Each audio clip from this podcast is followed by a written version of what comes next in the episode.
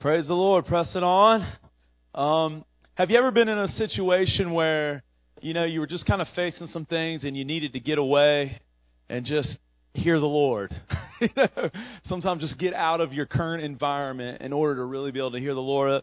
That that happened for me, you know, when we went to um, India a couple of weeks ago. It was just really a sweet time for me. Um, I was able to surprisingly kind of get some rest and hear God speak. And um, you know, we've we've got some we've had some situation in our lives that we've been facing, and what I felt like the Lord was saying to me was, Matthew, now's the time to slay some giants. You know, it's time to go hunt some giants and you know and and, and step up here um, during this time. And uh, one of the for me, he took me to to the book of Joshua. You know, and uh, in the first chapter, if you remember in Joshua one, the Lord says to Joshua, be strong and courageous, Joshua. You know, for I've given you this land. In other words, he was speaking identity into Joshua. He was saying, This is who you are. Moses is dead now, but it's now your time. You're fully equipped with what you need for this season. You're going to take the children of Israel, you're going to take this nation across the, the river into the promised land. Now, once you get there, there's still some giants to, to defeat. There's still some, some people in the land that I'm gonna, you're going to have to take the land. But you're well able. And then a couple verses, I'm really kind of summarizing a big part of the, chat, the book, but a couple of verses after he said for him to be strong and courageous, he again says to him, Now, Joshua, remember, be strong and very courageous. You know? And I feel like really the Lord is imparting that into all of our hearts. It's not our strength and not our courage, but His. It's like that Galatians 2:20 faith of God. It's His strength and His courage. So I just really want to encourage you this morning to be strong and be very courageous in the Lord. How many people could pull up in, in your mind right now a giant of some sort that you're facing. You know, a lot of people are, be it health situations. Um, you know, right now as a church, we've been facing even the issue of people passing away and, and graduating on to heaven. And, you know, all these things are job situations. I was talking with a man recently who was quickly approaching retirement, you know, and it was a little bit difficult because, you know, the way that things have happened in the past few years, you know, that was looking a little bit uh, impossible, if you know what I mean. And so he was looking at, you know, maybe cutting back to part time, but, you know, he was just sharing with me that a few years ago he didn't realize what the purpose, you know, his body is now telling him why there's retirement, you know, why why it was invented. But this, the the situation is dictating I don't know how possible that is. You know, so whatever you're facing, the Lord's saying to you this morning, be strong and courageous. You know, I've given you this land. This isn't something you're going to have to figure out or you're going to have to do. And uh, besides Joshua, I was thinking about that story. Well, inclu- actually, this is Joshua, but in Numbers chapter 13 and verse 27, this is back when Moses, before he had passed, he had sent spies into the into, to scout out the land. You guys remember that? And in this this story, um, they go in, and it says in verse 27 Then they told him and said, We went to the land where you sent us. It truly flows with milk and honey, and this is its fruit. Now, isn't it interesting? All 12 of those spies, they saw the goodness. They saw the goodness, if you will, in representing us of the heavenly realm. They saw that it existed. But 10 out of those 12 people, what kind of report did they bring back? Well, yeah, it's really good. Okay, I know God's good, but here's what they said. Nevertheless, the people who dwell in the land are strong. The cities are fortified and very large. Moreover, we saw the descendants of Anak there. That's the descendants of the Nephilim, of the giants. They dwell in that land. The Amalekites dwell there, so on and so forth. Verse 30. But then Caleb, representing him and Joshua, quieted the people before Moses and said, Let us go up at once and take possession, for we are well able to overcome it. You know, and the Lord was just encouraging my heart and saying, Matthew, there's really three key things here that you need to keep in mind. Number one is expectation. What do you expect me to do? Number two is confidence in Him. And number three is your identity, is having your identity settled. Okay, so I want to look at those three things this morning. In terms of expectation, last week the Lord was stirring to me about this is, you know, I'm to, I'm to talk about King David in a minute, but you remember in Psalm 27, in probably one of uh, his dark hours, he was writing the psalm with the Lord, sitting there strumming his guitar, harp, I mean that culture, and he said this. It's Psalm 27:13 if you can put that up there. He said, "I would have lost heart unless everybody say unless unless I had believed that I would see the goodness or the glory or the manifest presence of the Lord before I die in the land of living. David, I would have given up. It would have been over. I, I don't know if I could have gone on unless I would have believed one thing, unless I would have had this expectation, this confidence that I'm going to see God's goodness in the land of the living. And I want to remind you of the word that I read that Bob gave us a couple of months ago. That in this, this season of sowing tears, just out of a little handful of grain, there's going to be a tremendous harvest. Not only as a body, but you've got to hear the word of the Lord for you this morning that there's a great harvest coming in your life, even through your tears, even through your disappointments, even through your heartache, if you'll keep your eyes on what really matters. Because, see, 10 of the spies, they had their eyes and they saw the goodness of the Lord, but but the giants in the land and the other fortified cities, they couldn't see past that. But there were two guys that had heavenly vision. And they could see what the real truth was. There were the facts of the natural world, but there was the truth of the heavenly world, which is a much superior reality. Amen? Everybody believe that? I want to remind you of what Byron encouraged us with in Mark 11:24. In Mark 11:24, Jesus said this, "Therefore I say to you, whatever things you ask when you pray, believe that you receive them and you will have them." You know, it speaks about expectation. He was saying to me, Matthew, what are you expecting to get out of this season? It really makes a difference. Um, thank you, Lord. God, I just feel like right now you just really want to um, touch somebody's heart here this morning. So, Holy Spirit, we just invite you. We thank you for hovering, hovering over the surface of our hearts right now. We just invite you to richly dwell, to richly speak, God, to richly bring comfort. We thank you, God, that your hands are there just grabbing our hands, just taking care of us. Amen. Um, if you flip over to 1 Samuel, um, I want to use a classic story, and I want to use a classic biblical story from 1 Samuel, and I feel like the Lord spoke to me about a couple of key points here in the story, so that's what I want to look at here. In 1 Samuel 17, um, of course, David, 15 year old David, has just been anointed for the first time. The Holy Spirit's come upon him. It said that the presence of the Lord had withdrawn from Saul. And here's where we pick up in 17:2. And Saul and the men of Israel were gathered together, and they encamped in the valley of Elah and drew up in battle array against the Philistines. The Philistines stood on a mountain on one side, and Israel stood on a mountain on the other side, with a valley between them. And a champion went out from the camp of the Philistines named Goliath from Gath, whose height was, let me use current conversions, nine foot nine. Nine nine.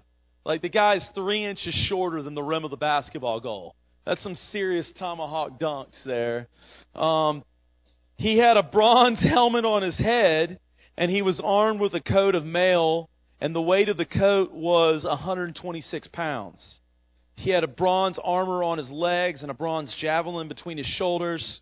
Now the staff of his spear was like a weaver's beam, and his iron spearhead weighed 16 pounds. Then he stood and cried out to the armies of Israel and said to them, Why have you come out to line up for battle? Am I not a Philistine, and you the servants of Saul? Choose a man for yourselves and let him come down to me. And then, of course, you know the story. I'm not going to keep reading through the whole passage for the sake of time. But everybody in the nation following King Saul was trembling with fear because they just couldn't imagine, you know, maybe at best they've got like a guy who's six five. Let's say six five and nine nine. I mean, what are the odds there? That's a pretty big difference, man to man, one on one, to decide the complete battle. Except for this this one shepherd boy, you know, who again was like 15, 16 years old, and he's thinking to himself, "Who is going to defy the army of my God?" You know, he was like Joshua and Caleb. I bet his his daddy had told him the stories of Josh and Caleb. Like, you know, remember back. Let me tell you about this perspective. And not only that, he had spent all this time, you know, in the fields playing music, writing songs, and seeing the heavenly realm, seeing the glory of the Lord being manifest, just him and God. He's like, you know what? I see something a little bit different here. You know, and the Lord said to me this way He's like, Matthew, focusing on the stature of the giant in front of you causes you to overestimate his strength. You can't just look at those fortified cities or the giants in the land or the, the thing that's, you know, because the giant, I mean, let's face it, whatever giant it is that you're facing, he smells bad. You know, I mean, he hasn't taken a bath in like months. You know, he's hairy, he's nasty, and his breath, his breath stinks. I mean, he needs a. I mean, it's just terrible. Everything when you look at it seems so overwhelming and so consuming that in this physical world in which we dwell, it seems like I don't know. It might be over, at least whatever the situation is. But I want to encourage you: don't give credence. Don't overestimate the strength of that opponent. There's something greater. There's something else. Okay. And also back in the that numbers that number scripture where they were spying out the land. You know, these people had been circling this wilderness area for 40 years. And it's like, why didn't they enter in? And I felt like the Lord was showing me, well, there may have been many reasons, but one of the big ones, I think, is because they were afraid of change. I mean, think about it. What was their main complaint to Moses every time they had a crisis? Oh, you brought us out here to die? You know, why don't we go back to Egypt? Hello, you were slaves in Egypt. You really want to go back? Well, they were just afraid of change. You know, at least they had food, at least they had water, at least they had basic provisions of life. But their lives were dictating that everything's going to change.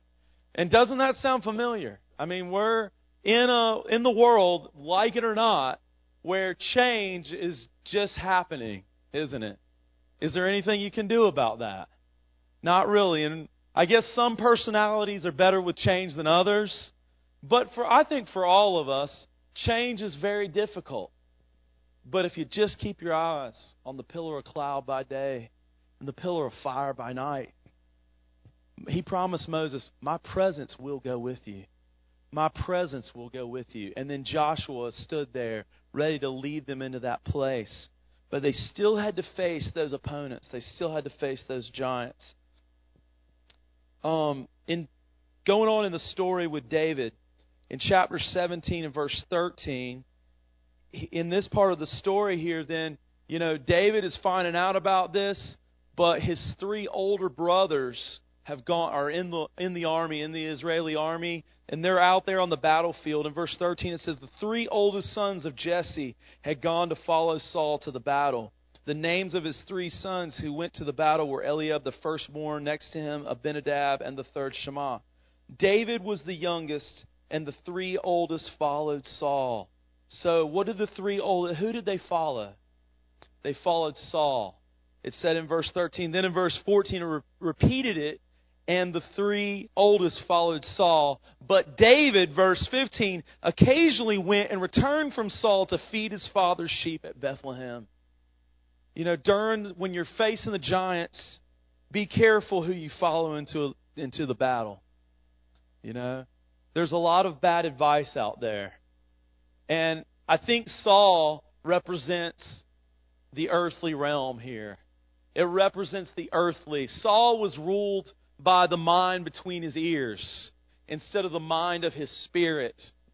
Okay, but notice David, what did he do? He had to get away from all that and go where? Go back to Bethlehem, find his sanctuary in the fields with the sheep. I can just imagine he would go back there. He would play his harp. He would begin to sing and worship before the Lord. And before you know it, his vision changed. When everybody else was seeing an ugly, nasty giant, he was seeing a very small foe. Because the truth is, even though we call it David and the giant, you know who the giant was and the small person was? David was actually the giant. And Goliath was really itsy bitsy. I mean, he was just, he was small. He was puny because in David's eyes, he knew that there was something greater and something bigger that lived in his heart. And the same is true for you today. The same is true. There are foes to face, but giant slayers see from a proper perspective. It's all about what you expect. It's all about your confidence. And it's all about knowing who you are in God and your identity, being comfortable in your own skin. Now, I want to I want to say a couple of things um, about who you follow. Number one, don't follow your emotions. Amen. Emotions can be very deceiving. You know, you're up one day, you're down the next. I think Saul was an emotional guy. I think the story plays out that he kind of went on what he felt and his emotions completely. But, you know, we are seated with Christ in heavenly places, right? That's not based upon whether I feel that or not. It's based upon whether I believe the facts of the truth and the realities of the Scripture and what God has established. Number two, and this is a tough one, be careful with negative people. Now, I'm negative sometimes, so I can be a negative person. We all have bad days. But you do have to be careful being surrounded by an atmosphere of pessimism. Does anybody know what I'm talking about? Because when everybody's following Saul and everybody's keeping their eyes on just that earthly perspective, it doesn't take long before you're tempted to look in that same direction. But what we see David is he took time to look in a different direction, to see a little bit differently. Now he stood, he still stood shoulder to shoulder with his brothers. He brought them provisions. You know, he stood, still stood with the Israeli army. He didn't run from the battle. So it's not like we let those people fall away or we don't care. You know, many of them are our family, our, our close friends. Of course, we're going to bear each other's burdens. We're going to stand shoulder to shoulder. But of course, what we're talking about is that perspective. Don't let that perspective get so consuming in you that it becomes your perspective. You've got to see with different eyes, with a different vision. Again, I, as I think when the Bible says that David went back to the sheep at Bethlehem, it represents the heavenly places where he, he could find heaven's perspective on himself and his situations. So, number one, focusing on the stature of the giant causes you to overestimate his strength. Number two, be careful who you follow into battle. And number three, have confidence in God and in who He's made you to be. You know, I saw, I heard a preacher recently, I was listening to his podcast, and he was saying that if people in the church really believed that they were created uniquely, crafted by God for specific destinies and purposes that only they could, could, fill, could fulfill, there'd be a lot fewer copycats. There'd be a lot less people trying to live out their spirituality like this person or that person or that person's gifting, that person's anointing being completely comfortable in your identity. And this is what we find in David. You know, he tries to get, people try to put on him, even after they reluctantly agree to let him go out and face this giant. Oh, okay, David, sure, if that's what you're going to do, go ahead. But before you go, here's some armor. You know, I got a sword in the closet. Go get that thing out. It's pretty sharp on both sides. It might come in handy. And, you know, David was even willing to, oh, well, you know, take some good wisdom and some good advice. But ultimately, what did he do? He was comfortable in his own skin. He knew what God had put in him. He knew who he was.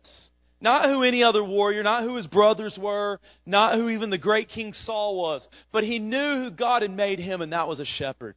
And I can just imagine when he was out there in the field with those sheep, you know, thinking back to, well, he even says, you know, I killed the lion, I killed the bear, um, you know, I remember back to the stories that the patriarchs had told about Moses and the children of Israel coming out and, you know, Joshua and, I mean, he probably remembered all those stories.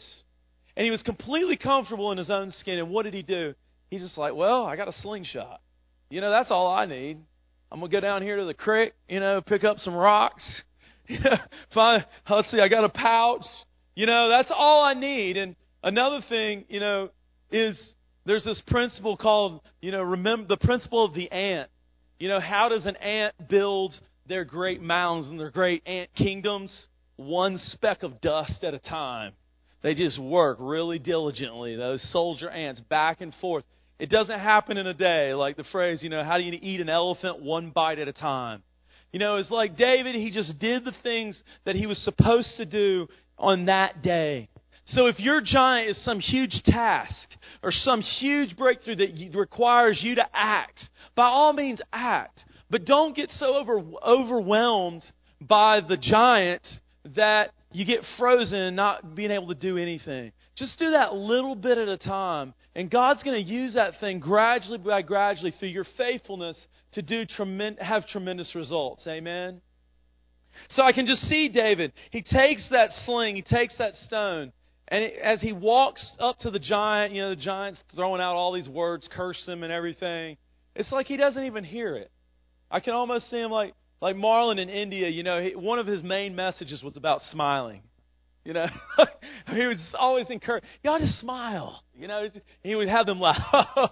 you know, I can just see David having that in his heart almost as he went out onto into that battlefield before Goliath. He's just he's just smiling, man. He's got the joy of the Lord in his heart because he knows who he is, he knows whose he is, and he knows that he has been equipped for this task at hand. Now, the last thing I want to mention, because Andy said we're going to end on time today. That was a faith statement. And look, man, we've got nine minutes left still. I mean, we are ahead of schedule. But uh, Charlie said he could lift that piano by himself. Uh, oh, Mar. Oh, he said Marlon could. I thought. I thought, I thought you said you had that, Charlie. Don't worry about it. Put it on my back. I will carry it out the door. In uh, 2 Samuel 21, this is at the very end of David's life, so he's lived a long life. There's an interesting part of the story here in 21:15 of 2 Samuel where once again the Israelites are facing those pesky Philistines. They just wouldn't go away, you know? And here's what it says. It says when the Philistines were at war again with Israel, David and his servants with him went down and fought against the Philistines and David grew faint. Then Ishbi-benob, who was one of the sons of the giant, so a son of Goliath, the weight of whose bronze spear was 300 shekels, who was bearing a new sword, thought he could kill David. But Abishai, the son of Zeruiah, came to his aid and struck the Philistine and killed him. Then the men of David swore to him, saying, You shall go out no more with us to battle, lest you quench the lamp of Israel. I think that's a nice way of saying, You're too old, David. Stay home this time. I don't know. Now it happened afterward that there was again a battle with the Philistines at Gob. Then Sibbecai the Hushathite killed Saph, who was one of the sons of the giant. Again, there was war at Gob with the Philistines, where Elhanan the, of Orogem, the Bethlehemite, killed the brother of Goliath the Gittite, the shaft of whose spear was like a weaver's beam. So Goliath's brother, two of his kids. Yet again there was war at Gath, where there was a man of great stature who had six fingers on each hand and six toes on each foot, twenty-four in number, and he was also born to the giant. So when he defied Israel, Jonathan, the son of Shimeah, David's brother, killed him. So if I'm reading this correctly, that's actually David's nephew goes and kills the third son of Goliath. These four were born to the giant in Gath and fell by the hand of David and by the hand of his servants. So, you know what a giant killer breeds? More giant killers. Chances are, if David wouldn't have stepped out onto that field at age 15, who knows what this story would have held. But because he could see from a heavenly perspective, he knew, you know, his descendants after him took on that same spirit. So, like Byron has often said, Who knows whether we're going to face the end of times or not in our lifetime? But one thing is certain one of our grandchildren is going to face it. Or our great grandchildren. You know, who knows when that's going to play out?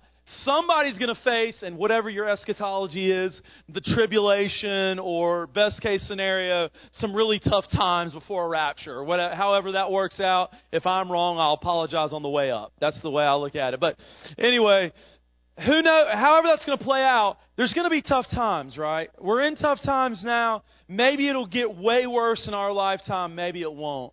But even if you've lost everything, even if you have no money in the bank, no real estate to pass on, no physical inheritance. What could be a better inheritance than passing on a spiritual inheritance to your children and your children's children that will get them through those days? Because, like Joshua and Caleb, and like David, they're going to see a different perspective. They're going to say, you know what? I know this looks tough, but I know that the return is soon at hand. That Jesus is coming riding on a white horse with a sword in his hand. He will ultimately judge the nations. I don't have to. He's ultimately going to take care of me. The cross has made a way that even when we, we face the sorrow and the pain of death, Jesus has defeated the grave. Really, what can the grave do to us? Absolutely nothing. I've often told my students, no pun intended, but the day I die is the greatest day of my life. You know, there's no fear in that. Now, Paul said, you know, to live is Christ, to die is gain. Difference between me and Paul is he didn't have a family. That's the hard part, right? I mean, he did have a lot of friends, though. He had a lot of church family. That's the hard part. But honestly, there's not even any fear in death. Sin has been completely destroyed. The sacrifice has already been paid. As Marlon said, that's the good news. Sickness, lack, all of these things have been completely demolished. The giants already been defeated, really. So, what do you expect from God in this next season? Where is your confidence? And do you really know who you are? Because if you don't really know who you are, you, you're not going to be able to be confident you're not going to expect a whole lot because you're going to feel like, well, I'm just this groveling little worm begging for bread, hoping God will bless me. But honestly, God, I don't think that's the Father's perspective. I think He desires to lavish His love onto our lives. Does anybody believe that this morning? Just lavish, Isaac, just more. Just more and more of His goodness and His glory that doesn't even depend upon what our circumstances are in this life. It depends upon just His goodness and His goodness alone. Amen? So, I just, in closing, I just want to encourage you to look back over the stories of the past. You know, how many times has God brought breakthrough in your life? How many times has God provided in your life? Even in the times, if you really are honest with yourself, you look back at those times that even it seemed like He didn't, was His presence not always there? Was His presence not always with you? Like He told Moses, I'll promise you this, Moses, uh, my presence, it'll go with you. You know, and that's the guarantee. You can take that to the bank. That's what God has us this, for this morning. I've been looking back just as part of what I feel like God's put in me, my call in my life towards divine healing and bringing that ministry, you know, to the body and to the world. You know, it's been it's it's a tough tough time to be someone who's going after healing. You know, because what do you do when you pray earnestly and someone dies? Yeah, I mean, how do you handle those things? So in my life, I've been going back and studying some of the, the moves of God of the 40s and 50s and, and the past. Like Andy was talking to me the other day. He's like, man, have you, you remember those stories where, I mean, they held these huge meetings where literally tumors were falling out of people's bodies. There were mountains of crutches and wheelchairs. I mean, can you, and that was just 60 years ago. It's not like it was the book of Acts, which seems so far removed. It's like, can you believe? Can, you know, something about that expectation. Like, no, you know what, God? All I can say right now is I'm going to rejoice because you've counted me worthy to suffer with you, to suffer with Christ. I'm going to rejoice in that because I know that, like that song we, we sang, you'll bring restoration. You will turn my mourning into dancing. my pain into joy. You're going to do that. I mean, I know that even through Matt's death, he's already done that in my heart once. I know he'll continue to do it over and over again. So, praise the Lord. Andy. So, uh, I was speaking with one of the greatest champions of the faith that I've ever known, Cindy Martinez. Um, and she was, she got this word from the Lord, and the Lord told her to speak this over herself healing and life over her own body. And then she went to the doctor and she got the opposite report of what she heard from the Lord. And she was discouraged by that. And the worst thing that happened to her was that the enemy began to take the word that the Lord gave her and shame her with those words. And I just want to say to us today, we will not be ashamed of the testimony that God has given us. We will never, ever back down from the perspective that God is good all of the time, that He always wants to heal, that He always wants to deliver, that He always wants to restore all of the time. So many times we face contradictions, but I, I want to tell you there is no contradiction that can stand against the love of God. There's a story that I love to tell. It's, it's, it's such a great anecdote, but there were these scientists back in the day, and they took these two kids, and one was a pessimist and one was an optimist. They were about seven years old. Speaking of perspective that, that uh, Matthew was talking about, but they took the kid who, who was a pessimist and they stuck him in this room, and they filled it with the best toys that money could buy, and they stuck him in the room, and he was in there for about five minutes, and he was so mad. He was like, Man, there's nothing good here. When am I going to get something really good? When something awesome going to show up. They stuck the optimist kid and they put him in this room, and it was filled waist deep with horse manure. And he just looked around the room and he said, You can't fool me. I know there's a pony in here somewhere. and I've just been just like thinking about that story so much like like father there's a pony in here somewhere there's a healing revival somewhere in the midst of all of this. There is, there is a, a, a salvation revival somewhere in the midst of all of this. And the things that we encounter, the contradictions that we're facing right now, we're not looking at those with earthly eyes, but we're absolutely looking at the pile of manure, knowing there's a heavenly pony somewhere in that place for us to ride. Amen. You know, one thing the Lord was reminding me this morning is all we really need is Himself.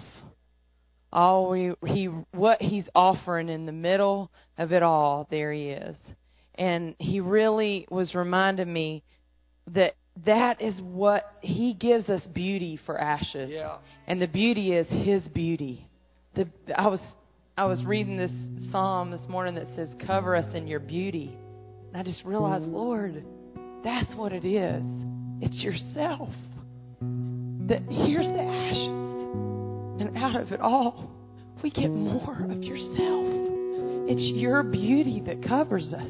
And I just lifted up my hands this morning to the Lord, and I felt these hands reach down and grab hold of me. And, and that's what I feel like the Lord wants us to know this morning is He wants us to know that all of heaven is backing us that He's there with us, and that as we step out, that all of heaven is backing us. That's what David knew. He knew all I got to do is just use this, but when I release it, all of heaven is backing that.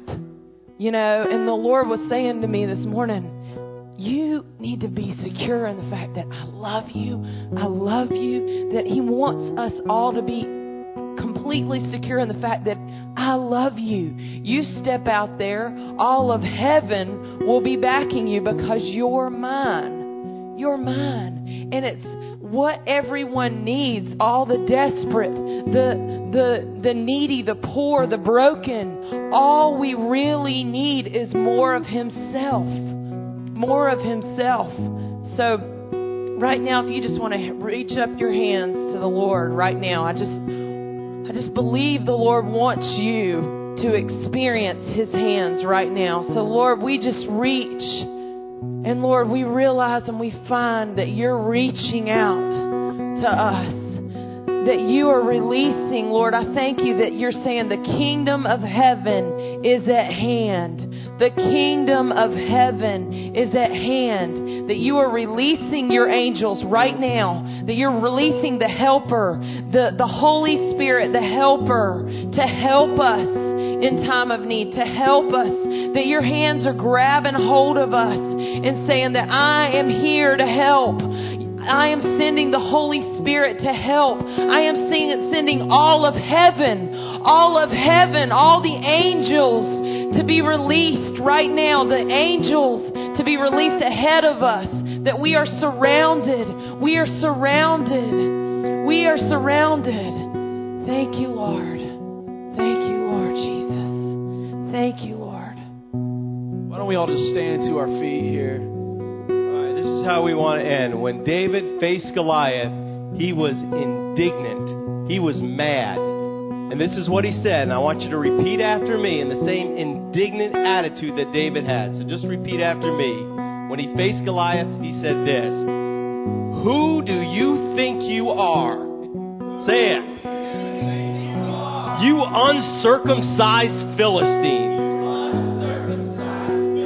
To taunt the armies of the living God. Bam! That's it. So I want you to just leave here this morning. Um, just let the peace of God rest upon you. You know, because in these times, I think one of the greatest temptations is just to give in to fear, give in to doubt, worry, and anxiety, and all their cousins. So we just we just want to um, release the blessings and the goodness of the Father right now. Just say, be blessed. Let the peace of the shalom of Jesus, His peace, His wholeness, let it be released not only over you, but over your children, over your grandchildren, over your home, over your job, even your car. Let the wholeness of God just surround you wherever you go, whatever circumstances are around you. Let His peace be your peace. Let His joy be your joy. In the name of Jesus, amen.